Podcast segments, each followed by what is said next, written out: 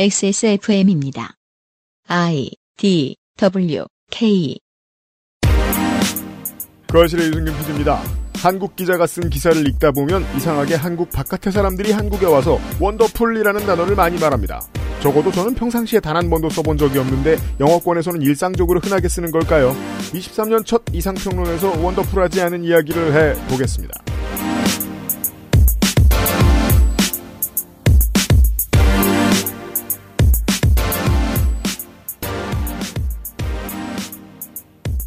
지구상의 청취자 여러분 한 주 잘 지내셨습니까? 491회 그것은 알기 싫다 목요일 순서입니다. 윤세민 에디터가 제 옆에 있습니다. 네, 안녕하십니까. 윤세민입니다. 손이상 선생이 반대편에 있습니다. 네, 안녕하세요. 손이상입니다. 뭔 얘기야? 이게 뭔 얘기 대체? 그냥 들어보세요. 그것은 알기 싫다는 남해에서 온 바다 보물 바보상회 아름다운 재단 18 어른 캠페인 대한민국 1호 반값 생리대 29Days 한 번만 써본 사람은 없는 빅그린 프리미엄 헤어케어에서 도와주고 있습니다. 광고와 뉴스 roundup 하고 저게 대체 무슨 소리인지 들어보겠습니다. 여기가 천국이구만. 바닷소리 좋고. 아, 시원하다. 어디? 음, 맛 좋다. 여보, 지금 거실에서 뭐해? 바다, 그리고 술. 맥주만 있으면 뭐해? 술안주는 바보상회. 아직도 생리대 유목민? 어떤 생리대를 써야 할지 불안하신가요? 100% 유기농, 발암물질 유해 성분 불검출. 어떠한 피부에도 자극 없이 안전하게. 무화학 수압 가공. 100% 국내 생산. 믿을 수 있는 생리대. 소중한 사람들, 소중한 당신에겐 29Days 유기농 real cotton ultra slim. 고객이 드나든 자리를 지켜보며 제품을 만드는 고집은 더 커져갑니다. 다시 돌아올 거라 믿기에 더 나아진 미래를 준비합니다. 정제수를 넣지 않고 자연 추출물로만 가득하게 자연과 환경을 생각하고 함께 숨쉬는 제품. 빅그린의 꿈은 아직 바뀌지 않았습니다. Big Green 함께 걸어요. 자연주의 천연 샴푸 빅그린. 빅그린이 할인을 한동안 쉬었다 했죠. 빅그린이 오직 액세스몰에서만 진행하는 월 단독 세트가 있습니다. 이번 달에는 탈모 샴푸와 water 트리트먼트로 구성된 중건성 탈모, 지성 탈모 세트가 있고요. 사실 뭐 대단한 비법이 있는 것 같지만 별거 없고요. 자극이 적고요. 그렇습니다. 부담이 적은 거예요. 네. 출시 이후에 계속해서 큰 사랑을 받고 있는 niche perfume 바디워시와 로션 2종 세트가 있습니다. 이거 별거 없는데 잘 팔립니다. 바디워시랑 로션은 그냥 바디워시랑 로션이니까요. 네. 네, 근데 이거 향 좋아요. 특히 이제 로션 같은 경우는 굉장히 잘 바르고 있어요. 음. 또한 베이비 바디워시와 로션, 크림으로 구성된 베이비 3종 세트도 있고요. 이렇게 3개의 세트가 이번 달에 할인 단독 세트예요. 그리고 빅그린은 대충 이 정도 깎아줍니다. 50% 할인입니다. 최대 50% 되겠습니다. 쓸데없이 구성은 간략하게 하지만 할인은 최대로 만들었습니다. 그렇습니다. 액세스몰에서만 이 가격에 판매하는 중이 맞습니다. 요즘은 다른 데서도 빅그린을 많이 팔거든요. 어, 제가 잘못 말했네요. 쓸데없이 구성은 간략하게라고 했는데 쓸데없는 구성 없이 간략하게. 쓸데없는 물건을 간략하게. 가 아니라고요. 네. 쓸데없는 구성 없이 간략하게 샴푸 트리트먼트, 바디워시, 로션, 크림 모두 최대 50% 할인하는 월 단독 세트 놓치지 마세요. 액세스몰.kr에 가보시고요.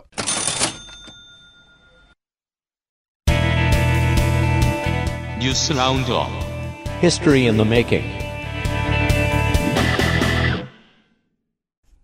티르키예와 시리아에 더 큰 참사가 발생하지 않길 빌고요. 또한 여기 시민들을 돕기 위해서 만리 밖에서 지금 저곳으로 향하신 분들도 무사하길 바랍니다. 레제프 에르도안 현 튀르키예 대통령은 2002년도에 조기 총선이 갑자기 열렸을 때 총리가 되었습니다. 네. 왜 선거가 당겨졌느냐? 99년에 지금처럼 강한 지진이 터키에 있었습니다. 터키는 대륙판과 대륙판이 부딪히는 곳이죠.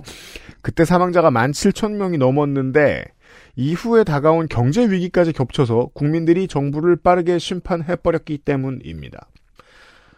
에르도안이 사실상 참사의 덕을 봐서 정권을 얻게 되고 20년이 지나서 그때와 마찬가지의 참사가 튀르키예 국내에서 발생을 했고요. 건물들이 무너졌고 사망자 보고가 늘어나는 속도도 99년도에 못지 않습니다. 이에 에르도안 대통령이 지진이 발생하고 몇 시간 뒤에 일주일간 국가 애도 기간을 선포합니다. 네, 갑자기 선포했죠. 그리고 이스탄불 검찰청이 정부의 부실 대응을 질타한 언론인들에 대한 수사를 빠르게 시작합니다. 또한 대통령이 직접 카메라 앞에 서서 지진에 대한 거짓말을 퍼뜨려서 사회 불안을 야기시키는 사람들이 있다면 그들을 검찰이 가까이서 지켜보고 있다고 화가 난 말투로 말합니다. 무능한데 권력욕만 강한 지도자는 민생에도 최악입니다. 뉴스 라운드업입니다. 오늘은 경제 이야기를 많이 하겠습니다. 인도의 다국적 대기업인 아디니 그룹의 주가 폭락이 인도 정부에 대한 불신으로까지 번지고 있습니다. 아다니 그룹.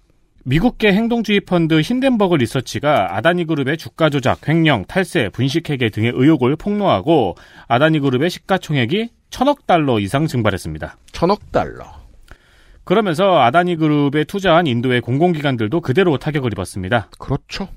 이에 인도 야당은 아다니 그룹과 나렌드라 모디 총리와의 유착 의혹을 조사하라고 요구하고 있고요. 네, 같은 동네 출신입니다. 네. 가오탐 아다니 회장은 동양인 모디 총리를 계속해서 후원해 왔고요. 특히 아다니 그룹은 최근 1, 2년 사이 인도의 인프라 확충 정책과 맞물려서 주가가 1,500% 급등했거든요. 인도처럼 경제 성장이 빠른 나라에서 그거보다 더 빨리. 이에 인도의 주요 도시에는 반정부 시위도 일어나고 있습니다. 인도 이야기. 네. 인도도 공공자산을 아, 지난 100년 동안 숱하게 내다 팔았는데 네. 인도 대기업의 상당수가 사실 우리나라에 제일 비슷한 사례는 뭐 SK 정도 있을까요? 이런 인프라를 깔아놓고 기업을 크게 키웁니다. 아다니 그룹도 공항과 항만으로 유명한 회사입니다. 그리고 전력 회사도 갖고 있고요. 석탄 회사도 갖고 있고 가스 회사도 갖고 있습니다. 네, 인프라를 다 가지고 있습니다. 도로도 있을 겁니다. 아다니가 운영하는 공항의 이용객은 리포트마다 다른데 제가 아무리 낮게 잡아도 인천공항의 두세 배는 됩니다.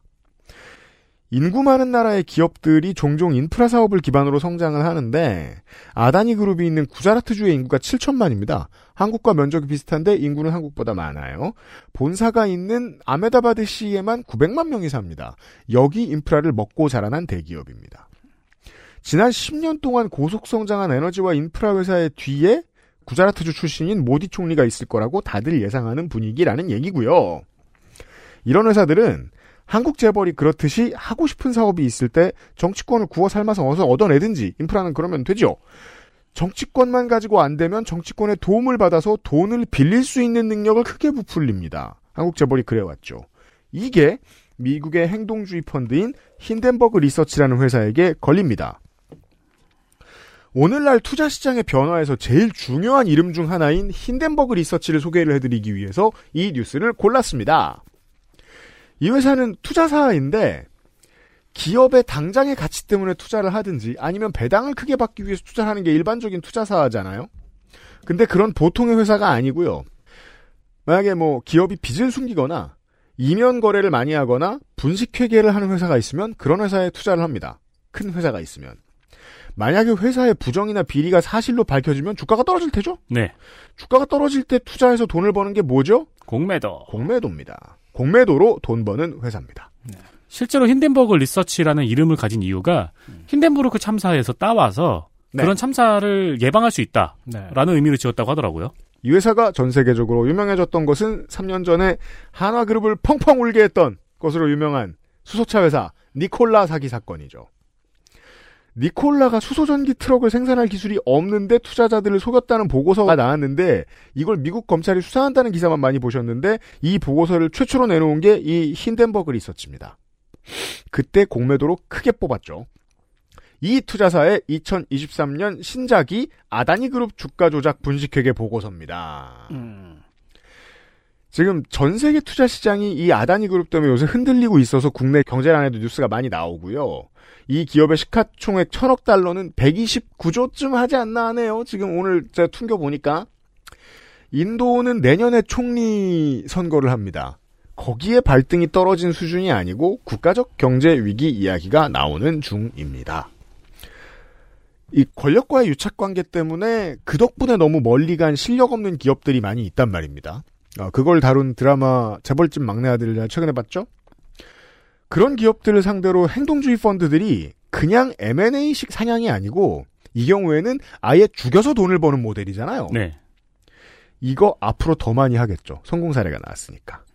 국내 기업들 중에도 타겟이 나올 겁니다. 음.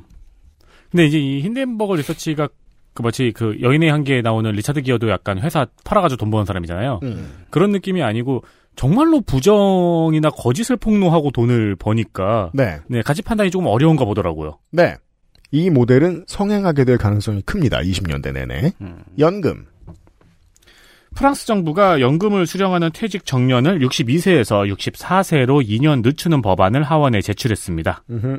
또한 연금을 100% 받기 위해 필요한 기여 기간을 42년에서 43년으로 1년 연장하는 내용도 담겨 있습니다. 말 그대로 1년 더 일하자라는 얘기입니다. 네. 마크롱 대통령과 여당이 추진하는 해당 연금 개혁안에는 좌파 연합인 리프와 리프, 리프 어떻게 발음해야 돼요? 근무 네. 리프, 리프, 네. 리프와 극우 정당인 국민연합은 반대 의사를 밝혔고요.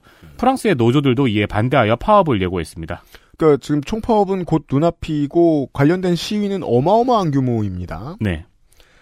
아, 어마어마하지는 않아요. 그게 이제 프랑스의 그 도로가 좁으니까 사람들 몰려 있는 그런 게 그? 많아 보이게 찍히는데 음. 그 막 광화문이나 이런 거에 비하면 한 10분의 1도 안 됩니다. 그럼 요마 요마 정도로 하죠. 그렇죠. 요마 요마 합니다. 제가 왜 그렇게 말씀드리냐면 네. 한국도 같은 작업을 하고 있는데 관련된 집회 없잖아요. 그렇죠. 예. 예. 분노가 표출되지도 않아요. 음. 자, 임상훈 소장하고 예전에 프랑스의 극중주의 정부에 음. 대한 설명을 드린 적이 있습니다. 네. 기억해 보시면 연금 개혁안을 중도 정부가 밀어붙일 수 있는 이유가 도출됩니다. 왜냐하면 중도 정부는 별다른 아젠다도 정관도 없어요. 그래서 중도예요. 네. 심지가 없으면 팔아야 되는 건 정치 혐오밖에 없습니다. 안타깝게도 연금 개혁은 실제로는 탄탄한 연대를 위해 하는 거잖아요.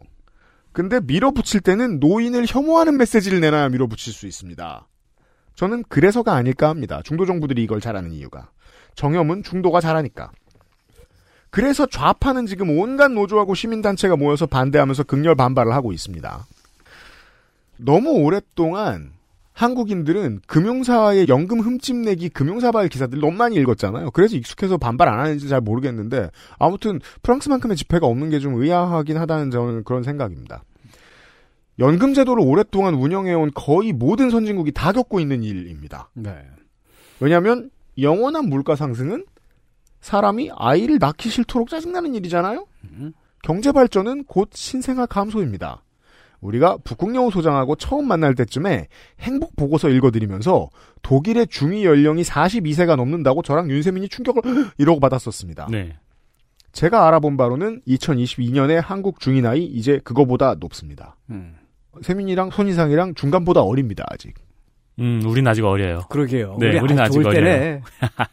이 얘기는 연금 개혁이 될 수밖에 없는 구조로 바뀐다는 겁니다. 음. 연금 개혁과 혹은 이제 그 외에 다른 노인들을 위한 인프라 있잖아요. 한국으로 말할 것 같으면 가장 쉬운 이슈가 되는 게 사람들 저 불댕기기 좋은 게 그 교통 인프라 무임 네. 네. 같은 제도. 저는 그냥 법을 정비해서 그렇게 했으면 좋겠어요. 아예 반자동으로 되게 중위 연령이 어느 정도 높아지면 음. 2년에 6개월에서 1년 정도 나이를 상향 조정하는 방식으로 그게 이제 수십 년간 그대로 운영이 되도록 만드는 거죠. 노령화에 자동으로 대처될 수 있도록. 연동제로. 예. 그 방법 말고는 해법을 못 낼 것 같습니다. 전 전 세계가. 음. 이거 한 번 한다고 할 때마다 나라가 다 뒤집어집니다. 음. 상식적으로 그렇거든요. 우리나라 얘기를 하기 위해서 전 세계를 돌고 있습니다. 베트남. 네.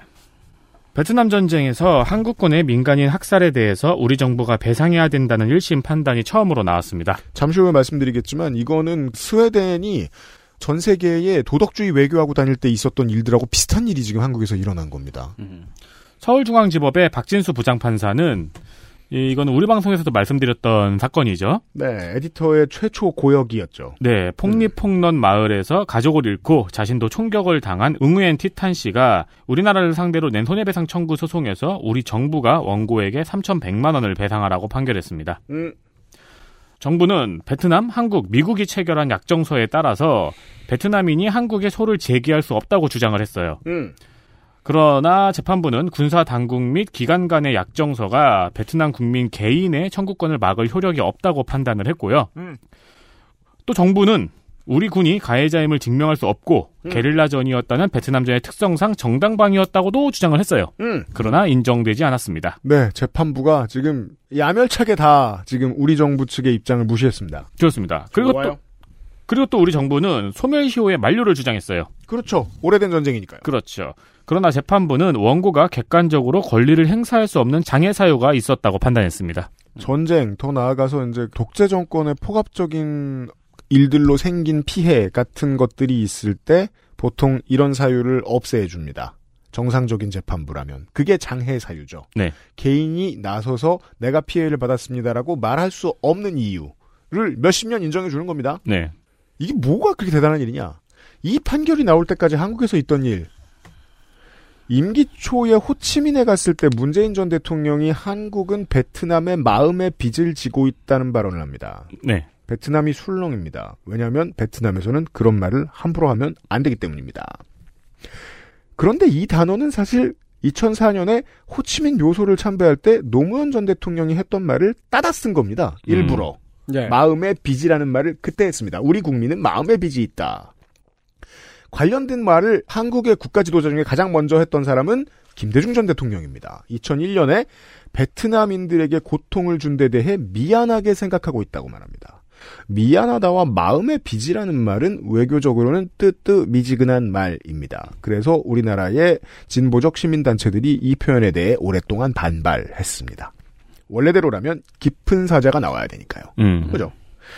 하지만 결정적으로 베트남 정부는 이런 사과를 원하지 않습니다. 통일된 이후에 잘잘못을 따져서 국론이 분열되는 걸 원하지 않기 때문입니다. 가급적 베트남 내전에 대해서는 베트남은 말하지 않습니다. 음. 우리가 미국 쫓아낸 건 얘기하고 프랑스 쫓아낸 건 얘기하지만 네. 예. 자기들이 승전국이니까요. 그래서 자국 내의 전쟁 범죄를 말하지 않으려고 하기 때문입니다. 음, 그렇죠. 게다가 한국은 여기에서 1차 당사국이 아닙니다. 미국을 따라 참전한 우방국이죠. 한국이 먼저 나서서 메시지를 세게 때리면 사죄고 언급이고 한 적이 없는 미국 및 모든 우방국이 당혹스러워집니다. 이게 외교적 부담이죠. 한국의 좌파는 이 점을 무시하고 있고요. 한국 민주정부에서 넌지시 이런 메시지를 때리는 건 그래서 실제로는 아주 적극적인 메시지라고 봐야 되는 겁니다. 이명박근혜 때는 이런 액션이 전혀 없었다는 반증도 있습니다. 음. 이게 얼마나 민감한 이슈냐면 취임 5월 달에 했죠. 문재인 전 대통령이 6월 달에 베트남 전쟁에 참전한 한국군에 대해 경의를 표합니다. 그걸로 베트남 대사관에 직접적 항의를 받습니다. 양국 우호와 협력 관계에 부정적인 영향을 주고 베트남 국민의 감정을 상하게 한다는 게 오피셜 메시지입니다. 음. 그때 전쟁 말하지 말라는 거예요. 그렇죠. 사과받을 국가가 이러면 사과할 수 없죠. 음. 그런 와중에 한국 법원에서 이런 판결이 나옵니다. 한국은 그동안 메시지를 미온적으로 내놓는 것 이상을 할 수가 없었던 거예요. 20년에도 21년에도 법원이 한국 국정원더러 그때 캐비넷에 있던 자료 가지고 오라고 시켰는데 국정원이 말 안 들었습니다. 음. 그게 한국 정부의 오피셜한 태도 중에 하나였던 겁니다. 민주정부가 아니면 이 문제에서 목소리를 똑바로 낸 적이 없기 때문에 현 정부가 뭘 할 리가 없긴 하기도 하고 아직 대법이 남아 있습니다. 다만 대법에서 이대로 결론이 나면 외교 이슈가 돼요. 일단 베트남의 항의가 있을 것이고요. 더 나아가 미국이 항의할 수도 있습니다. 물론 이번 정부는 이걸 긍정적으로 건전하게 활용할 거라고 기대하진 않습니다. 일단 이 판결은 잘 됐네요. 네. 한국이 세계에서 지구에서 정의롭고 훌륭한 나라가 되길 바랍니다. 되자는 소리 할 때 줄 수 있는 벌칙은? 아, 근데 뭐, 또, 틀린 말은 아니라서. 아, 죄, 죄송합니다. 하나마나 한 소리 할 때. 정의를 잘못 내렸네요. 네. 다음은 중국 얘기네요. 네, 전 세계를 돌아 우리나라 얘기를 하는 시간입니다, 오늘은. 중국의 공안과 정보기관, 법원, 검찰 등의 업무를 총괄하는 중앙정법위의 전체 회의에서 중앙정법위, 정법위, 정법위. 아니 정법이 너무 익숙해져가지고 머릿속에 천공이 뚫렸어요, 그러니까요. 네. 중앙정보위의 전체회의에서 다음 달에 양회를 앞두고 중국의 각종 시위에 대한 강경 대응을 예고했습니다. 네. 양회는 가장 큰 행사다 보니까요. 지난해 중국에서는 코로나19 방역 정책에 항의하는 백지, 항의하는 백지 시위와 폭죽놀이 단속에 항의하는 시위 그리고 대규모 노동자 시위가 있었죠. 음. 이에 따라 중국 정부에서는 이 시위를 이제 막는 한편, 음. 네. 네, 방역 정책을 완화하는 등의 일부 요구를 수용하기도 했습니다. 맞아요. 회의에서는 사회 정치 전반의 안정, 특히 정치 안전 수호 능력을 높여야 한다. 키워드 정치 안전 수호 능력.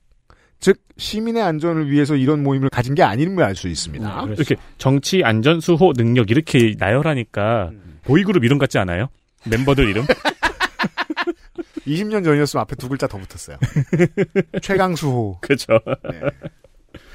그리고 사회 관리를 강화하고 법치적 사유와 법치적 방식으로 모순과 분쟁을 조사하고 해결해야 된다. 윤호 정치. 어, 그- 네.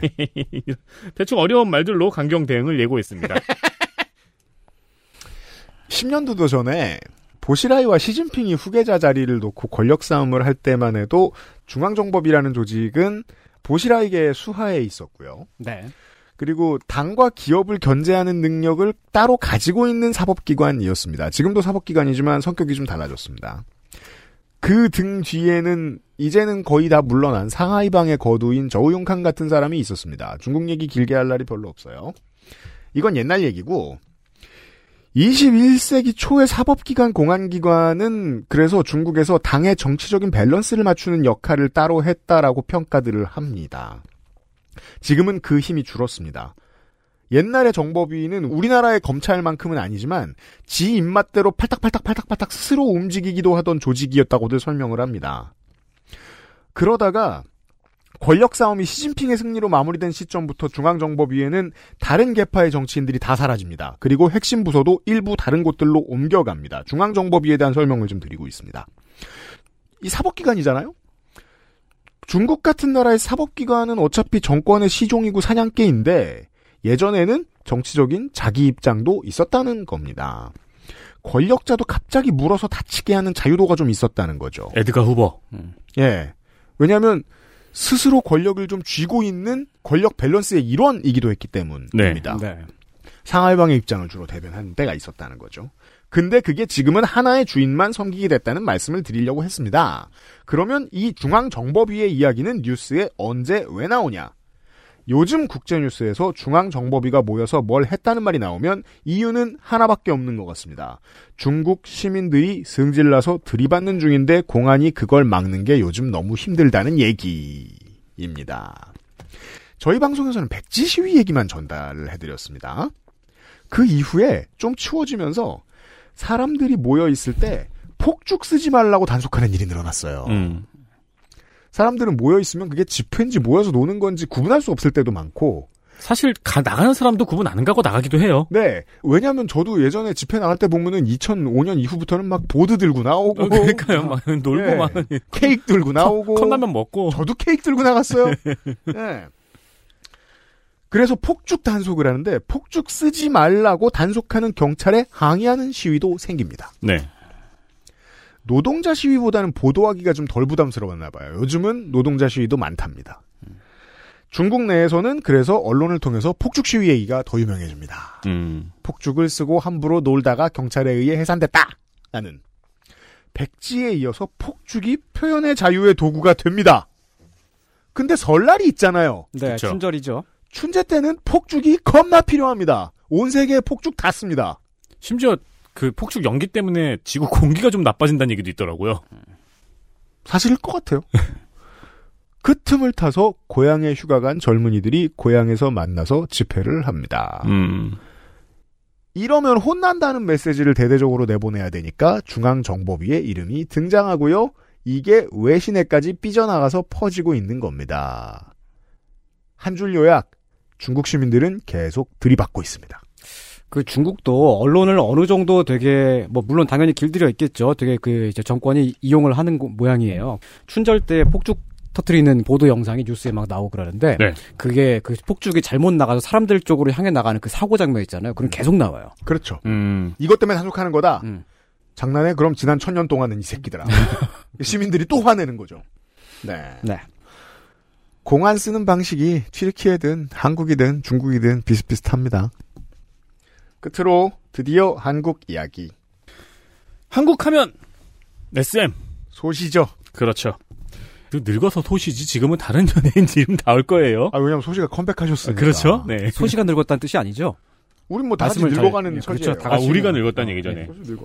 지금 SM의 주력이 누굴까요? 에스파? 에스파는 어, 어디 사람이야? 중요한 얘기는 아닐 테니까요. 배워, 아, 요새 음악 배워야 되는데, 나? 에, 에스파네, 에스파. 아, 그렇구나. 네. 네. NCT가, 있, 예, 예. 음. SM 엔터테인먼트가 경영권 분쟁에 휘말렸습니다. 네. 음. 우리 뭐 지난번에도 잠깐 설명해드렸습니다. SM은 제3자 배정 신주와 전환사채를 발행하는 방법으로 어, 카카오가 SM의 2대 주주가 될 예정이에요. 음. 네. 이에 대해서 이수만 총괄 프로듀서가 이사회의 해당 결정이 위법이라면서 법적 대응을 예고했습니다. 네. 또한 지난 3일 SM 엔터테인먼트에는 이수만 총괄 프로듀서의 독점 프로듀싱 체제에서 벗어나서 멀티 프로듀싱 시스템을 도입한 SM 3.0을 발표를 했어요. 음. 이걸 발표하면서 이수만 총괄의 퇴진을 공식화했습니다. 이에 SM의 이사인 김민종 씨가 음. SM의 전 직원에게 이메일을 보내서 사측의 이러한 움직임과 SM 3.0을 비판하기도 했습니다. 여러분이 잘 아시는 그 가세연계 연예인입니다. 맞습니다. 첫 번째 뉴스에서 힌덴버그 리서치 투자사를 소개해드렸습니다. 제가 한국도 곧이라고 말씀드렸는데 한국 사례를 이미 소개해드린 적이 있죠. SM 엔터테인먼트를 통해서요. 까먹으셨을까봐. 본사에서 돈을 빼가는 목적만 갖고 있는 회사를 따로 차려서 프로듀싱 회사, 네. 회사 수익에 손실을 끼친 SM 이수만 총괄 회장을 넘어뜨린 온라인 파트너스 이야기입니다. 네. 행동주의 펀드. 현재까지 어떻게 됐느냐?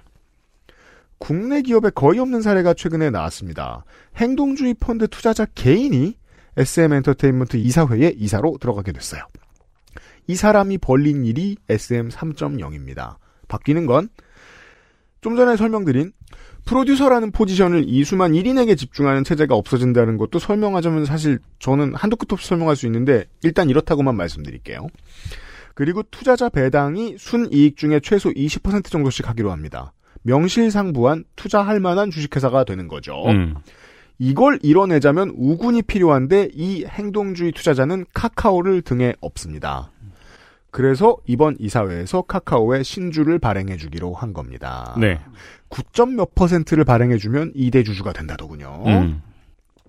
지금 소개해드린 모든 것들을 막기 위해서 이수만 총괄이 일을 어디에 맡겼나 뒤져보니까 법무법인 화우입니다. 보도자료를 화우가 뿌리고 있는 것 같습니다. 네. 법무법인 화우 및 이수만 측의 총대맨 언론전 담당 소대장으로 김민종 씨가 뽑힌 것 같습니다. 제가 궁금했던 건 이 보도자료에 김민종 씨가 배우 겸 가수라고 소개를 하더라고요. 음, 네. 뭐 맞는 말이긴 하죠. 근데 저는 고등학교 2학년 때인가 이분의 최고 히트곡인 이 귀천도에가 표절 걸렸을 때 난 오늘도 언론 인터뷰에 거듭거듭 가수 활동 안 한다고 말씀하신 걸 기억하는 게 마지막이었거든요. 근데 2023년에 왜 가수라고 소개하지? 했더니 알고 보니까 그 이후에도 음악을 조금 하셨더라고요. 네, 종종 노래가 나왔어요. 이 구도에서 이수만의 어, 언론전의 핵관 캐릭터를 맡고 계세요. 음, 맞아요. 이건 법무법인 화우가 시킨 건지 본인이 나선 건지는 알 수 없습니다. 음. 다만 이제까지 열심히 나서는 걸 못 봤기 때문에 좀 어색할 뿐입니다. 경제 뉴스가 워낙에 귀에 안 들어오는데요. 그나마도 규모가 작은 기업 얘기라 관심 가지실까 싶기도 하고 걱정인데 그래도 이런 연예 플러스 경제 이야기로라도 행동주의 투자자들이 지금 인류에 어떤 일을 하고 있는지 아실 필요가 있을 것 같아서 소개합니다. 많이 알려질 필요가 있다고 봅니다. 아, 아까 부른 거는 Endless Love였구나. 귀천도에는 난 잘 몰라. 근데 정말 아, 동시대 활동하지 않았어요? 아니요. 아, 저 전혀 고등학교 아니죠. 때였어요. 예. 저 고등학교 때는 정말 그 귀천도에가 너무 많이 들려가지고 예, 귀가 찢어질 지경이었던 기억이 나요. 그랬구나. 네. 기다리다 다른 사랑을 만나도 괜찮아. 표절이랍니다. 경제 이야기를 한 뉴스 라운드업이었습니다. XSFM입니다. 오징어잎, 아기 꼬리포, 흔하지 않은 마른 안주. 맥주만 있으면 뭐해? 술안주는 바보상회. 18. 홀로 어른이 되어야 하는 아이들을 위해 함께 해주세요. 아름다운 재단은 18 어른의 건강한 자립을 응원합니다. 아름다운 재단 18 어른 캠페인. 히비스커스 꽃 추출물 65%, 유기농 올리브, 10가지 베리 추출물, 이 모든 걸 하나로 빅그린 히비스커스 샴푸. Big Green 약산성 비건 샴푸 빅그린 히비스커스.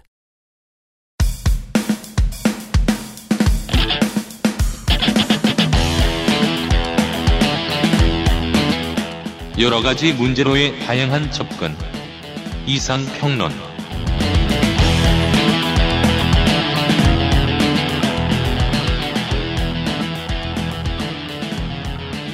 어, 선생은 젊었을 때 미학도였습니다. 예. 잘생긴 학도란 뜻이 아닙니다. 미학을 배웠다는 뜻입니다. 미술사요. 미술사. 그렇죠. 그러니까 저기 진중권 씨랑 아니, 아니고. 아니고. 그 아까 전공이 같은 게 아니에요? 아, 가- 뭐 좋은 사례 없어. 비슷한데 다릅니다. 아 네. 그래요? 네. 네. 우리 방송에 나온 적 있는 사람들 중에는 소설가 손아람 씨가 음. 미학을 배웠죠. 음. 아니 네. 근데 진중권 씨가 그 분야에선 되게 좋은 사례잖아요. 아, 그건 그래요. 네. 네. 변희재 씨도 같은 과입니다. 오. 맞아요. 음. 그, 그과 정, 정, 정치를 가르치나요, 사실은? 모르겠어요. 관종이 되는 법을. 그러니까요. 아무튼, 그래서 미술 얘기로, 어, 오늘의 이야기 시작하겠습니다만, 어, 미술 얘기는 아닙니다. 아, 근데 미술 얘기 맞아요. 아이씨! 저 미술 얘기할 건데요. 안녕하세요. 손희상입니다. 배신감. 예, 진경 산수화. 진경 산수화. 예, 조선 시대의 진경 산수화 얘기하겠습니다. 음. 진경. 진경 산수화의 진경은 진짜 풍경이란 뜻이죠. 아, 그래요? 예, 아, 그러네. 진, 음. 짓는 그 참진, 진짜네. 참 진짜네요. 예. 예. 그러니까 진경 산수화는 진짜 풍경을 그린 산수화라는 뜻입니다. 예, 고유명사가 아니에요. 예, 우리는 그 학교 다닐 적에 조선 후기에 그 진경 산수화가 등장한 것을 어, 우리나라의 진짜 풍경을 그리기 시작한 것이다라고 배웠습니다. 그렇다, 더군요. 예. 음. 그 전에는 그 산수화에 나오는 풍경들이 웬만하면 이제 중국이거나 음. 아니면은 그 아무데도 없는 막 기암 절벽이라든가 막 그런 걸 그랬단 말이죠. 네. 이상향, 이상세계 같은 것들. 음. 그랬다가 조선 후기에 겸재 정선이라든지 음. 하는 화가들이 우리의 풍경을 그렸다. 음. 라는 건데요. 음. 사실은 이 진경산수화도 진짜 우리 풍경은 아닙니다. 그래요? 예. 그냥, 불편충이 시비 걸고 싶어서 하는 말처럼 들려요. 아, 그건 아니에요. 그, 저기, 미술사학자 중에 이태호 교수님 같은 분이, 그분이 불편충이? 아, 아니, 아니에요. 네. 그, 미술 연구자십니다. 직접 발로 뛰어서, 음. 진경산수화에 나오는 실제 장소들을 다 돌아다녀 보고, 아, 오. 예를 들면 정선의 작품들. 예. 음. 가본 다음에 직접 가서 봐요. 그리고, 아닌데? 그림이랑 안 닮았는데? 라는 것을 두꺼운 책으로 냅니다. 아, 그래요? 네. 그러니까 설마 뭐, 여기에 민가가 있고 헬스클럽이 있는데 뭐 그런 수준이 아니실 거 그런 게 아니에요? 아니고, 그냥 예. 아예 그냥 생긴 게 달라요. 음. 근데 이게 미술사적인 지식을 가지고 계신 분들이라면은 그렇게 직접 가보지 않아도 사실은 원래 알 수 있는 겁니다. 왜냐면은 화폭에 담는 풍경은 어차피 원래가 판타지거든요. 음. 특히나 유교적인 이상향을 그려내야 했던 조선 시대에는 산수화라고 하는 것은 기본적으로 다 판타지였습니다. 그렇습니까? 예. 저도 지금 금강산이나 지리산을 그린 그림을 놓고 보면 네. 근데 이게 같다 다르다를 표현하는 게 생각보다 그렇게 음. 깔끔하게 잘라지진 않는데 음. 그냥 현대인의 눈으로 봤을 때 같은 음. 비슷한 참 진짜는 못 쓰겠어요. 저도. 그러니까 이제 포토샵 과하게 해서 그 진짜 생긴 거랑 너무 다르게 생기신 분들 있잖아요. 그 정도 레벨로. 아니 근데 진짜 이렇게 산 그려놓고 예. 지리산이다. 음.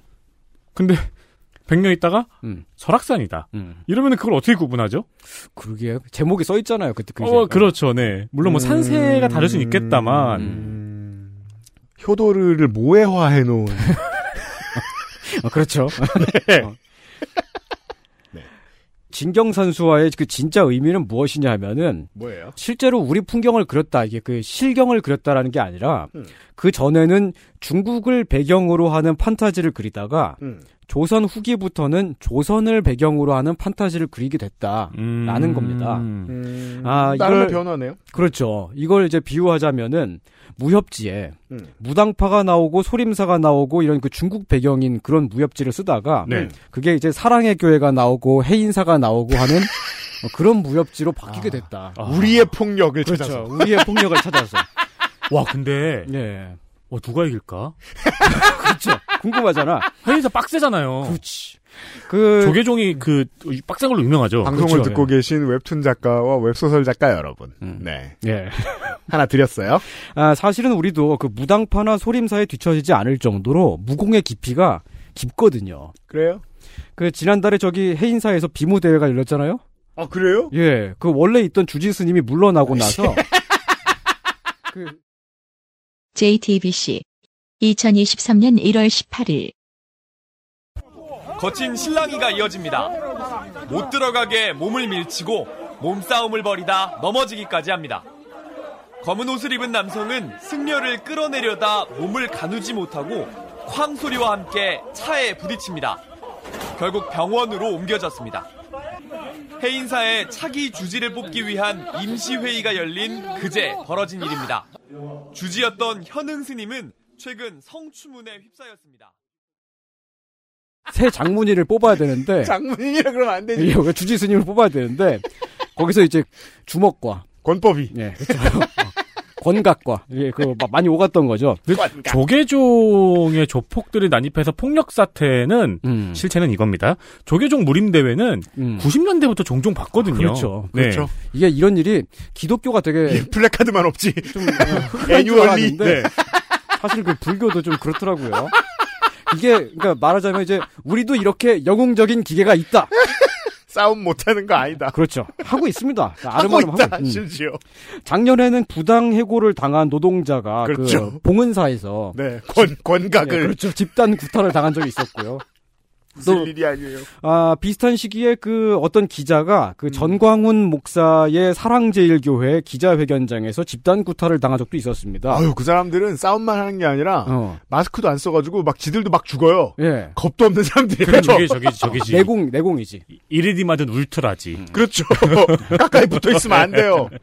네. 아, 이런 다구리는 이제 의협심이 되게 크게 떨어지는 비열한 짓이죠. 네. 음, 이게 그 무림의 질서를 해치는 짓이에요. 음. 그렇지만 사실은 무림 강호에 이런 일이 원래 비일비재한 것이거든요. 우리가 이제 영화에서 보는 것처럼 모든 싸움이 다이다이가 아니다. 음, 그렇죠. 네. 알고 보면 다대일. 예. 음. 이게 무슨 말이냐면 우리도 무협이다. 우리도 무협 안다. 예. 현대 한국을 배경으로 하는 무협 소설을 쓸 수 있다. 음. 한국을 배경으로 하는 무협 세계관을 만들어낸다면 음. 그게 바로 조선시대 진경산수화와 같은 예술적인 의미가 있는 것이다. 재밌을 것 같지 않아요, 이거? 그리고 궁금하지 않습니까? 그 정광훈 목사랑 이만희 총회장이 싸우면 누가 이길 것인가? 와. 그, 아, 근데 그거는, 음. 정강원 목소가 1대1로 하면 정강원 목소가 이길 것 같은데, 예. 아, 또 이제 쪽수 대 쪽수로 하면 또 모르죠. 이만희 음. 총회장도 이제 그 스포트라이트를 벗어났으니 그 휠체어에 의지하진 않을 거 아니에요? 네. 네. 또 다른 무공이 있을 수 있죠. 그 이게 또 이제 우리가 전쟁으로 볼 수 있는 거야. 이만희 총회장은 그 저기 그 아이템 차고 있잖아요. 그렇죠. 맞아요. 네, 강화템이 있죠. 어, 그렇죠. 박근혜 써 있는 거. 어, 강화템이 있죠. 하나님 까불지 말라고 하는 목사와 스스로를 하나님이라고 주장하는 남자 가 음. 배틀을 뜨는데 음. 그 중간에 또 천공 스승이 껴들어서 음. 세 명이 붙어요. 음. 누가 이길 것인가? 네. 아 그리고 그 이제 무공이 깊은 명문 정파들이 또 우리가 있잖아요. 아, 네. 예, 패싸움이 종종 일어나는 곳들, 음. 뭐 예를 들면 이제 소망교회라든지 아, 그렇습니다. 선본사 음. 이런 곳들이 이제 소망교회와 선본사가 집단으로 자웅을 겨루었을 때 어디가 이길 것인가? 야, 이게 이제 음. 왜 진경산수화로 시작했는지 음. 무시하고 싶지만 아예 모르진 않을 것 같은 게 음. 정말 기대되고 보고 싶은 그림인데 네. 환타지예요. 그렇죠. 사실적이라고 볼 이들은 나와 바리가 다르면 싸우지 않거든요. 그렇죠. 그걸 이제 싸울 붙게끔 만드는 것은 문학에서 할 수 있는 거잖아요. 다행히 이게 바로 21세기 오늘날 중요한 사회적 화두예요. 궁금하잖아요, 이게. 알고 싶은데 해결할 도리가 없습니다. 아, 누구 누구 싸움을 붙이면 어. 누가 이길까? 예. 이런 것을 해결해 주는 것이야말로 바로 문학입니다. 이걸 탐구하는 것이 현대 문학의 직무이다. 우리 문학에 나아갈 길이다. 저는 그렇게 주장합니다.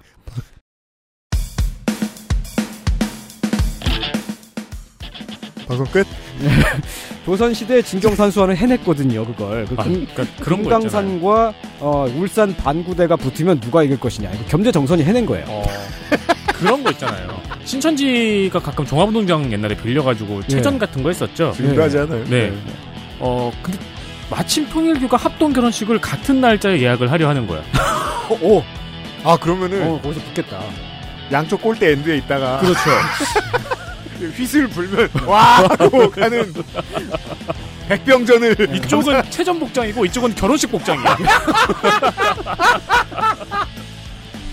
아무래도 뛰어가는데 문제가 없다면 하이힐 신는 쪽이 되게 셉니다. 그렇겠죠. 아, 그, 벗으면 이제 결혼식 무기가 복장에 되잖아요. 맞는 전략이 또 있겠죠. 그렇죠. 다른 강화템이 있을 수도 어, 있고. 네. 자, 아, 아 광고 듣고 올게요. 다행히 미술 얘기는 아닌 것 같네요. XSFM입니다.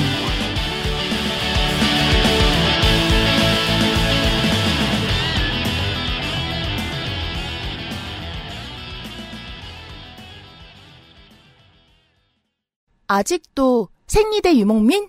어떤 생리대를 써야 할지 불안하신가요? 100% 유기농, 발암물질 유해 성분 불검출. 어떠한 피부에도 자극 없이 안전하게. 무화학 수압 가공. 100% 국내 생산. 믿을 수 있는 생리대. 소중한 사람들, 소중한 당신에겐 29데이즈 유기농 리얼 코튼 울트라 슬림.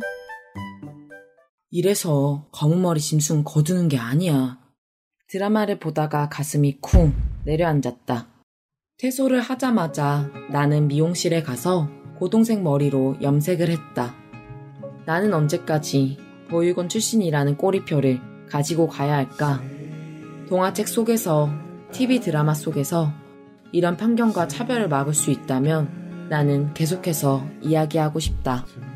우리는 오늘도 당신과 함께 소소한 일상을 나누는 꿈과 미래를 위해 열심히 살아가는 보통의 청춘이라는 걸 아름다운 재단 18 어른 캠페인 아름다운 재단 광고를 하겠습니다. 보육원 퇴소 후 수없이 다짐한 말, 나는 강해질 거야. 이 말을 되뇌이며 자립을 강요받는 18 어른이 매해 2,500명입니다. 어, 강해지는 게 나쁘다는 게 아니에요. 이거 이제 캠페이너 분들 만나 뵀을 때 그 점을 본받고 싶기도 했어요. 음. 다만 인간에게 중요한 건 강하지 않아도 될 때가 많다라는 걸 인정받는 거죠. 자립준비 청년은 TV, 드라마 등 미디어 속에서는 여전히 동정과 편견의 대상으로 그려지고 있습니다. 이런 미디어가 자립준비 청년의 삶에 영향을 준다고 생각하는 바입니다. 그럼요. 부정적인 캐릭터로 소비되지 않도록 모두의 관심이 필요합니다. 그것이 아름다운 재단이 하고 있는 캠페인이고요. 여러분도 같이 동참해 주길 바랍니다. 지난번에 책 광고 하다 말았었는데 어, 아름다운 재단의 김성식 팀장이 이 프로젝트를 돌리고 있는 김성식 팀장이 쓴 안녕 18 어른을 제가 그저께 봤는데 재밌습니다. 음. 네, 서점에서 팔고 있어요. 네. 아름다운 재단 18 어른 캠페인 검색해 주십시오.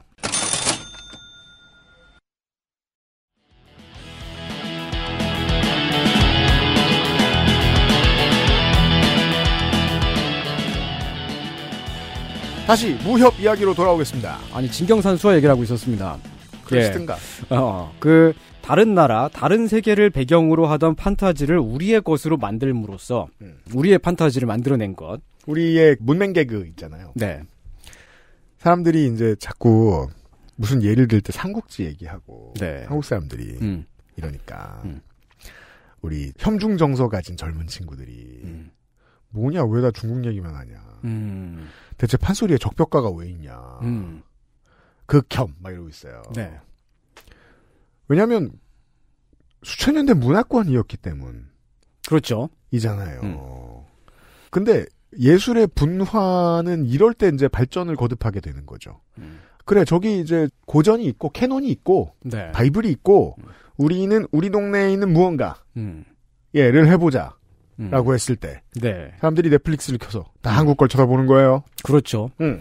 그걸 조선 후기에 해냈던 진경산수화가 그걸 해냈기 때문에 아, 그게 네. 대단하다고 하는 거죠. 반드시 음. 청취자 여러분 천공대 이만희대 전광훈 화이극 네. 네.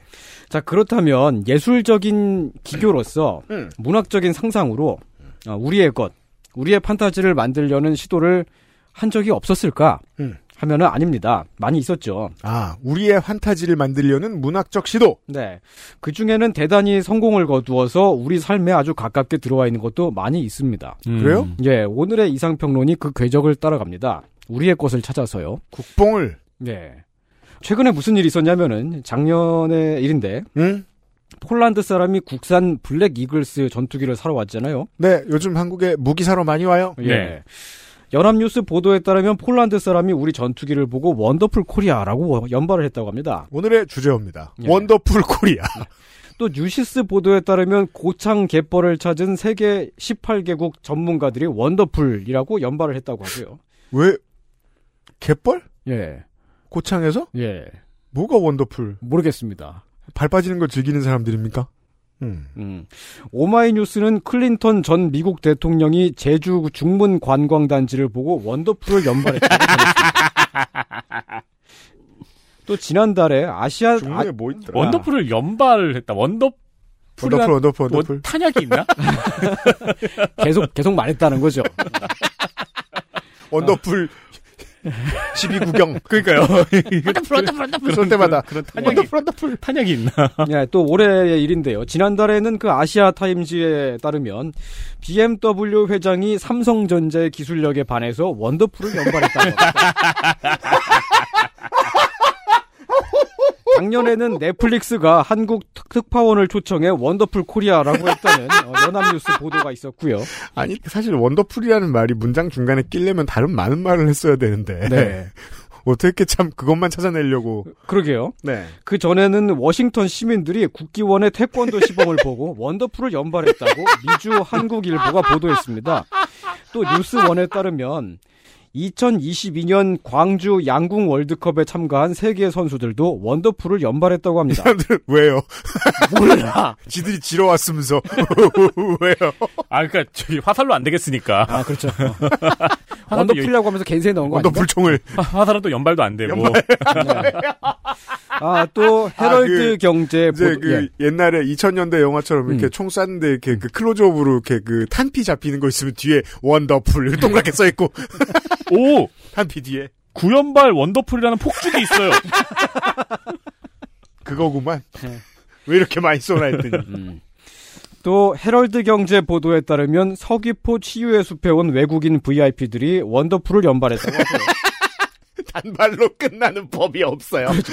연발합니다 항상. 아 조금 더 과거의 어, 소식들을 살펴보겠습니다. 한국 AR 기어를 착용한 마리아 레예스 마로토 스페인 장관이 원더풀을 연발했다는 한국경제 기사가 있었고요. 멀었어요 끝날려면. 나주 배를 먹은 외국인 외국인 대부분이 원더풀을 연발한다는 소식이 농축유통신문에 실린 적이 있습니다. 단 한 명도 단발하진 않았나? 항상 연발합니다. 아, 영국의 앤드류 왕자가 하회 탈춤을 보고 원더풀을 연발했다는 조선일보의 소식이 있었고요. 그리고 한복을 입은 영국 여왕도 원더풀을 연발했다. 경향신문의 보도였습니다. 아, 또 뉴시스에 따르면 남수단의 현지인들이 한빛 부대를 보고 코리아 원더풀이라고 극찬했다고 하고요. 아, 벌집이 다 되겠네. 원더풀을 너무 많이 맞아서 너덜너덜해져 있어요 한국인들이. 그러게요. 아, 이외에도 G20 국회의장들은 비빔밥을 먹고 원더풀을 연발했고. 아, 근데 이건 그럴만해요. 비빔밥은 정말 원더풀하거든. 아, 그리고 세계의. 예, 세계 원자력 차세대 리더들도 우리 원자력 기술을 보고 원더풀 코리아를 연발했습니다. 미국 캘리포니아주 이슬레타 고등학교 연극 교사인 론 헨슨 씨는 론 헨슨 씨 예, 죄송합니다. 불, 불고기와 삼겹살을 상추쌈에 싸 먹으면서 원더풀을 연발했다는 기사가 있었고요. 아 굉장히 많아요 이런 기사가. 미국 캘리포니아주 토런스에 위치한 코스트코 매장을 찾은 고객이 종갓집 김치 제품을 살펴보고 김치 원더풀이라고 했다든지. 보통 그냥 카트에 담지 않을까요? 말 없이? 아 이런 기사가 신문에 갑자기 막 나오거든요. one day two day 하는 일이 아닙니다. 거의 뭐 맨날 나와요 그냥. 그냥 음. 사실 제가 웃은 게 어색할 정도로 예. 살면서 늘 보던 기사 형태죠. 그렇지요. 네.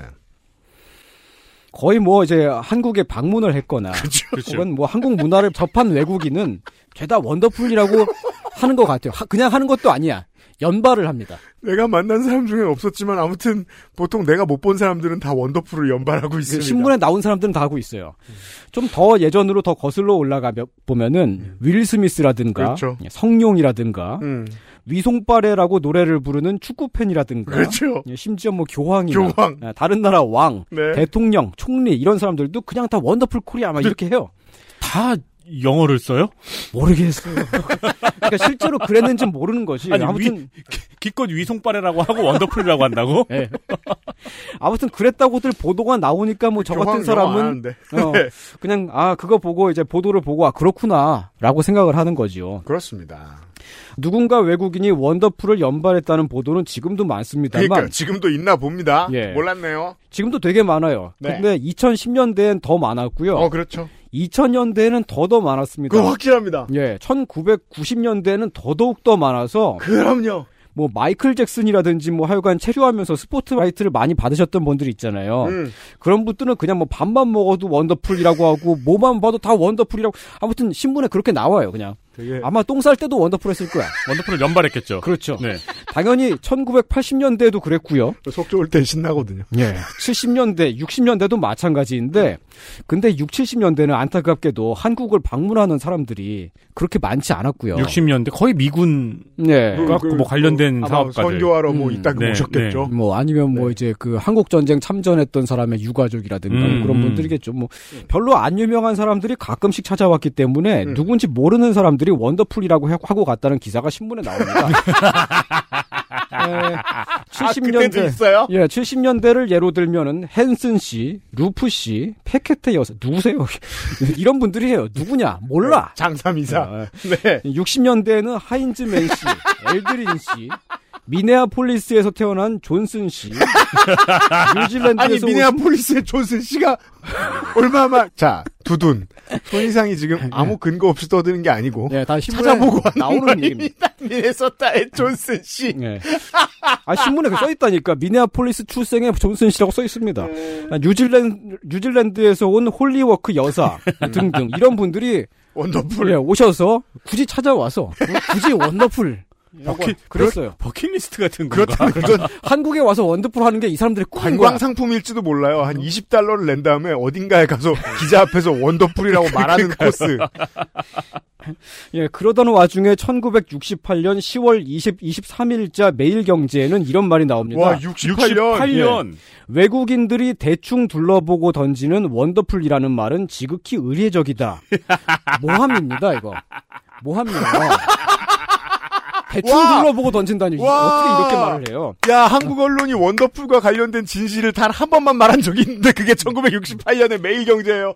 아, 아 물론 이제 의례적인 거 물론 알죠. 근데 좋잖아요. 외국인들이 와서 원더풀이라고 했다는데. 연 연발하는데. 예, 실제로는 원더풀이란 말 안 했을지도 몰라요. 그렇지만 그런 판타지를 만든 거죠. 야 누군가 와서 우리를 보고 극찬을 하고 가더라. 그 손이상이 참 이런 거 잘 찾아내는 게 음. 50년 전에도 쓰레기였는데 아직도 쓰레기인데 쓰이고 있는 거 있죠. 음. 그런 거 참 잘 찾아내. 원더풀 기사 아직도 있어. 68년에도 뭐라 그랬어. 이거 네. 가지고. 아, 68년 정도가 아닙니다. 더, 더 매경이야. 과거로 더 가보겠습니다. 네. 1960년 6월 24일 경향신문 1면에 대문짝만하게 실린 기사가 있어요. 거기에 따르면 로이터 통신의 펄 해퍼난이라고 하는 기자가 프로펠러 소음으로 가득한 비좁은 헬리콥터 안에서 타자기를 놓고 뭔가를 타이핑을 하고 있는데 뭐 이런. 예. 예, 뭘 하고 있나 하고 봤더니 원더풀 코리아라고 치고 있었다는 거예요. 헬기 안에서 굳이 그냥 그걸 계속 원더풀 코리아, 원더풀 코리아, 원더풀 코리아. 그러니까 원더풀 코리아라고 하지 않고서는 못 배겼던 거지. 근데 이 사람이 이제 헬기 그 소음 때문에 시끄러우니까 말로 하면 안 들리잖아요. 아니 이쯤 되면 자각몽 아니에요? 누가 그렇게 꿈꾸게 시킨. 더 놀라운 건 말이죠. 그 펄 해퍼난이라는 기자가 로이터 통신에 없더라고요. 없어요. 없었더라고. 제가 이걸 그 되게 열심히 찾아봤는데 그런 이름의 기자가 없었어요. 아, 부정 입사예요? 아, 물론 이제 그 외국인은 그 조금씩 스펠링이 다르다든가 해서 제가 못 찾은 걸 수도 있는데. 뭐 그렇죠. 아, 뭐이 예. 당시에 다르게 표기를 했을 수도 있고 예. 해프너일 수도 음, 있고. 그렇죠. 뭐그 기자 이름을 잘못 알아들었거나 음. 뭐 그랬을 수도 있고 그런데 음. 그보다 좀 더 합리적인 가설은 귀신이다. 그렇죠. 귀신이었다.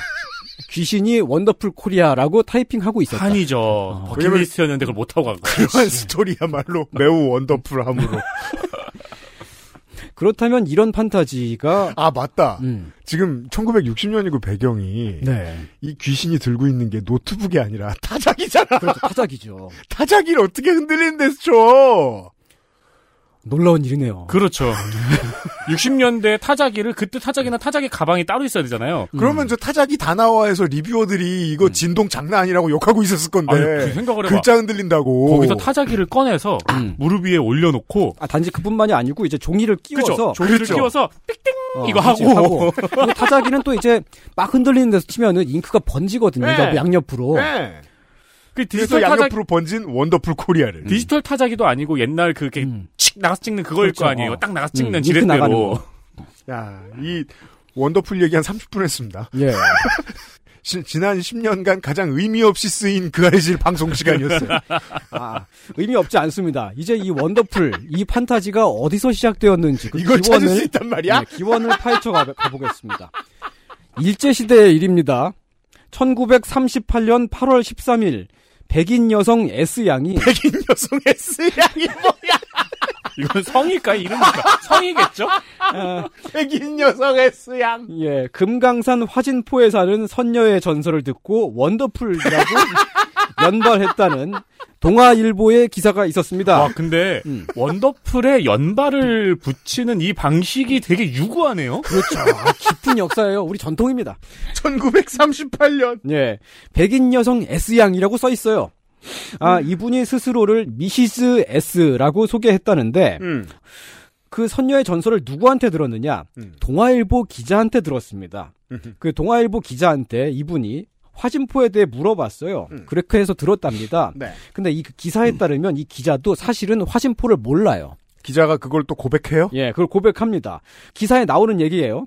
이 땅에 사는 한 백성으로서 자기 집 울 안의 이야기를 모른다고 하는 것은 큰 수치인 것 같아서 선녀 이야기를 곱게 꾸미어 말해줬다는 거예요. 아무 말이나 와, 했다는 거지. 정직했네. 어. 그랬더니 원더풀이라고 하더라. 그러니까 출발부터 가라였어요. 백인 여성 S양이 실제로 원더풀이라고 말했는지 안 했는지는 우리가 알 수가 없습니다. 왜 돌아- 이렇게 돌아가신 지도 뭐, 오래됐을 그렇죠. 뭐, 뭐 증명할 수 없잖아요. 그 기사에 한 줄 있을 뿐이지. 이게 뻥일 수도 있어요. 그러나 확실한 점은 이 원더풀이라는 마- 말을 S양에게 듣기 위해서 동아일보 기자가 지어낸 전설은 뻥이었다. 그렇죠. 음, 네. 자기가 꾸며내서 말했다고 기사에 써놨습니다. 화진포엔 뭐가 있을까? 네. 그러면 그때 그 백인 여성 S양이 자기 나라에 돌아가서 야 내가 조선에 가봤더니 금강산 화신포에 이런 전설이 있더라 하는 썰을 풀 거 아니에요. 그렇죠. 이렇게 이야기가 와전이 되는 겁니다. 그거는 이제 와전이 아니고 구전 동화죠. 그렇지. 그때부터는 어. 구비 문학이죠. 음. 사실은 이제 그 구한 말이나 일제 시대 때 그 조선에 다녀가서 그 여행기를 쓴 외국인 작가들이 많이 있지 않습니까? 네. 거기에 나오는 그 조선의 전설 다 뻥이었을지도 몰라. 누군가 꾸며낸 걸지도 몰라. 아, 사실, 하멜 표류기는 괌에서 쓴 거예요? 어쩐지 따뜻하더라며. 음. 자, 그렇다면 외국인의 원더풀이라는 말이 동아일보에 실린 백인 여성 S양에서 시작된 것일까? 아닙니다. 같은 해인 1938년 4월, 조금 더 이전이죠. 조선일보가 주최한 특산물 전람회에 서양인들이 몰려들어 원더풀을 연호했다고 합니다. 어, 연발에서 연호로 원류가 조금 바뀌었네요. 그렇죠. 아, 이게 프로토타입 중에 하나였던 음, 거죠. 그렇죠. 언제? 음. 1938년 4월. 네. 음. 아, 이게 조선일보 자사의 행사를 기록한 조선일보의 기사이기 때문에 과장된 건지 뭔지 알 수는 없습니다. 실제로 서양인들이 많이 다녀갔는지, 뭐 외국인들이 막 와서 막 원더풀 막 이랬는지, 뭐 우리는 알 수가 없습니다만, 어쨌든 뭐 좋잖아요. 원더풀. 원더풀 얘기 예. 안 끝난 지 몰랐어. 그리고 그보다 더 전 1936년 9월 4일 조셉 폰 스턴버그 감독을 취재한 조선일보 기사에도 원더풀이라는 말이 나옵니다. 영화 감독입니까? 예, 조셉 폰 스턴버그는 당대에 되게 유명했던 영화 감독입니다. 그 무성 영화 시대에 되게 중요한 감독 중에 하나고요. 음. 아마 고전 영화 좋아하시는 분들은 대부분 거의 다 아실 텐데 마를렌 디트리히가 나오는 영화들을 많이 어, 찍었어요. 알아요, 알아요. 예, 상하이 익스프레스라든가 금발의 비너스, 악마는 여자다 이런 것들 되게 유명한 감독 그 작품들이 있고요. 음. 이 폰 스턴버그 감독이 1936년도에 조선을 방문했습니다. 음. 그러면 이제 36년 9월 4일에 조선일보 기사에 뭐라고 나오느냐? 음. 이 폰 스턴버그가 광화문 근처의 서양식 건물들은 본체 만체했지만 조선식 옛날 집들을 보고 원더풀을 연발했고 아 진짜요? 예. 최초로 예. 그리고 카페 은하을에서 조선 노래를 듣고 조선주를 마시면서 다시 원더풀을 또 연발했다. 그리고 그대로 음주운전을 했나 봐요. 술을 마신 채 차를 달려서 명월관에 가요. 아 그게 써 있어요? 예. 아 그때는 그런 게 법으로 금지되지 않았던 때입니다. 아, 음. 차가 일단 드물었겠죠. 명월, 그렇죠, 그렇죠. 명월관에 가서 음. 기생을 데려다 놓고 음. 마벨러우슬리 원더풀을 또 연발했다는 겁니다. 그게 뭔지 모르겠습니다만 아무튼 음. 원더풀. 예. 한 편의 기사 안에서 한 사람이 원더풀을 3연속 연발한 기록은 사실상 음. 오후 내내 원더풀이라고 그러네요. 아침부터죠. 아침부터 아. 밤늦게까지 계속. 네. 하루 종일. 예. 1936년 조선일보에 실린 조셉 폰 스턴버그의 이 3연속 원더풀 연발. 이게 최초이자 최대 기록이어서 아, 지금까지 한국 역사상 누구도 이 기록을 깬 적이 없습니다. 원더풀계의 괴산 군민 가마솥인 거예요. 그리고 원더풀을 하루에 음. 세 곳에서 했네요. 그렇죠. 아, 네. 그렇죠. 아, 세 곳의 장소에서 연발한 것도 원래 기록을 말할 때 이렇게. 강조하죠. 서로 다른 세 곳에서. 그렇죠, 그렇죠. 아직까지 깨지지 않은 기록입니다. 이 폰 스턴버그 감독의 원더풀이라는 감탄사. 이것이 이제 신문 독자들에게 몹시 대단한 인상을 남겼던 모양입니다. 실제로 그렇게 감탄을 했는지 어쩌는지 모르지만 어쨌든 신문엔 그렇게 실렸고 그게 인기를 끌었기 때문에 지금까지도 이어져 오고 있는 야, 것이지요. 이 문학적인 밈, 그러니까 음. 문화소의 바이러스 같은 움직임은 대단합니다. 예.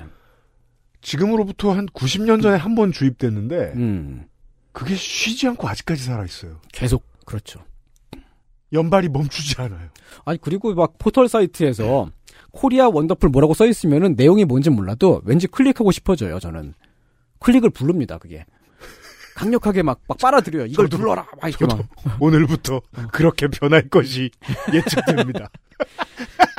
이 글을 눌러라. 자 그러면 이 원더풀 판타지 1936년 일제 시대에 생긴 거죠. 이 판타지가 무엇에서 비롯된 것인가?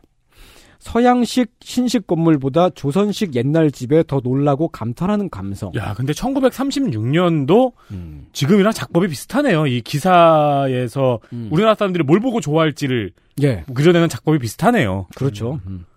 그리고 어. 제가 알기로는 이제 그 개화기 전후에는 말이에요. 네. 세계 전 세계가 다 그랬습니다. 서양식이라는 건 음. 하수도를 의미해요. 네. 음. 하수도가 완비되어 있는 곳과 그렇지 않은 민가에 갔을 때 느낄 수 있는 불쾌감의 지수는 엄청난 차이가 있어요. 음. 냄새가 달라요. 음, 음. 그렇겠죠. 음. 이건 변태가 아닌 이상 원더풀이라는 말하기 힘들걸요. 근데 이분 돌아가셨을 테니 변태인지 알 수도 없고. 유명한 서양인이죠. 당시 1936년 당시에. 유명한 서양인이라는 말은 되게 조선인 같은 표현이네요. 아 그러니까 조, 조선인 그, 그 당시 조선인의 그렇죠. 관점에서 봤을 때 말이죠. 네. 네. 정확히는 유명한 백인, 그렇죠. 유명한 백인이 조선의 것이 더 좋다라고 그런 말을 해주기를 바라는 그런 욕망 을 원더풀이라는 말이 그런 단어가 채워주지 않습니까? 음. 판타지지만 이런 것을 가장 처음 시작했고 전문적으로 해온 신문이 지금까지도 우리의 주요 언론입니다. 그렇죠. 그러네요. 그리고 나머지 언론사들이 그걸 따라가고 있어요. 맞아요. 근데 또 한편으로 말하자면 외국인의 원더풀이 처음에는 인정 욕구를 채워주던 식민지 조선의 판타지에 불과했을지 모릅니다만 음. 지금은 정말로 우리가 칭찬을 받는 나라가 되어 있습니다. 음. 그런 나라로 만들었지요. 네. 예. 이건 우리가 한 10살만 먹어도 금방 다 알 수 있는 거잖아요. 음. 내 비록 가진 건 없을 지연정 괄호 닫고. 예. 가이 마인드의 기본입니다. 음. 근데 이제 그런 거 없잖아요. 지금부터 커나갈 세대들은 한국에. 음. 따라서 이거 필요 없는데 네. 아무튼 지난 한 100년간 잘 썼네요. 그렇습니다. 90, 90여 년간. 네. 네. 음. 원더풀 이야기로 네. 한 시간을 채워본 이상평론이었습니다. 원더풀 코리아라는 노래도 있네요. 있겠죠. 동요도 있고. 그 가사에 보면 연발하죠? 어, 맞아요. 아리랑 아리랑 원더풀 코리아.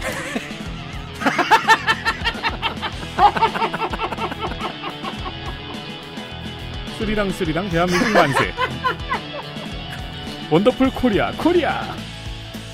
그런 언젠가부터는 그냥 정겹고 감추려고 하는 것조차 솔직해 보이는 거짓말들이 있어요. 있습니다. 네.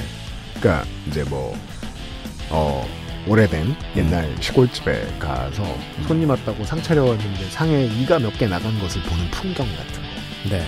되게 사람 마음 편하게 해줍니다. 음. 아빠의 청춘 가사. 아 노랭이라 비웃으며 욕하지 노랭이가 무슨 소리였습니다. 노랭이라 비웃으며 욕하지 마라. 나에게도 아직은 청춘은 있다. 아 원더풀 원더풀 아빠의 청춘. 원더풀은 언제 나오나? 정겨운 시간이었어요. 음, 네. 대체 무슨 가치가 있는 얘기가 나올지 모르겠습니다만 내일 이 시간에 좀 더 원더풀 이야기를 해보겠습니다. 윤세민 에디터하고 유승균 PD였고요. 네. 491회 그것은 알기 싫다 목요일 순서였습니다. 손희상 선생과 함께 돌아올게요. 내일. 네. XSFM입니다. I D W K